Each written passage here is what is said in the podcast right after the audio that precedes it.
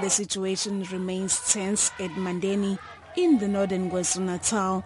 Violent protests since Monday have resulted in the torching of six factories and various vehicles. At the center of the protest are complaints about the ANC's process of nominating candidates to represent the party in the coming local government elections.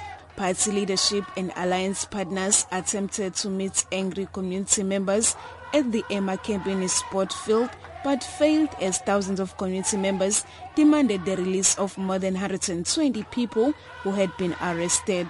They shouted at the leadership demanding the release. At least six factories have been torched as well as number of vehicles. The damage is estimated about 15 million rand. ANC chairperson Sihle Zikalala condemned the vandalism. What has happened in Mandeni is not acceptable and cannot be accepted at all. You cannot allow the vandalization and destruction of services, uh, the vandalization of property, especially in this case, uh, people destroying private po- property. Irrespective of grievances, within the society and within the ANC, we have regulations and processes of dealing with grievances. Whatever are grievances, we cannot allow what have happened in Emandeni. We condemn it in strongest terms.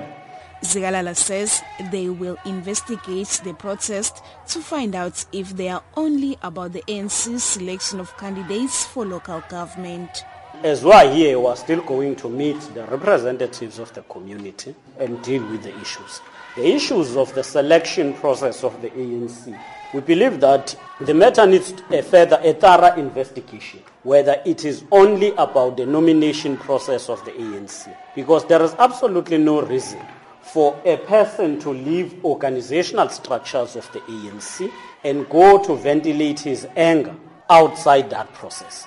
It is known that if you are complaining about the nomination process, you take up your complaints through structures. Meanwhile, West Natal Economic Development MEC Mike Mabuyakhulu says government cannot negotiate the release of the arrested people. In our constitutional dispensation, we have got a separation of powers between the executive, the legislature, and the and judiciary. And uh, in a normal course of work, the police follow the law in arresting whoever they think is in contravention of the law. It cannot be that people can expect other government or the leadership of various movements or parties to intervene to release people who are now before the courts of law because there is a separation of powers. It is not within our purview to interfere with the judicial or the criminal justice system.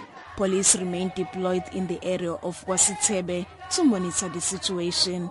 Local clinics and various shops remain closed. I'm Nonkululeko Hlophe in Mandeni.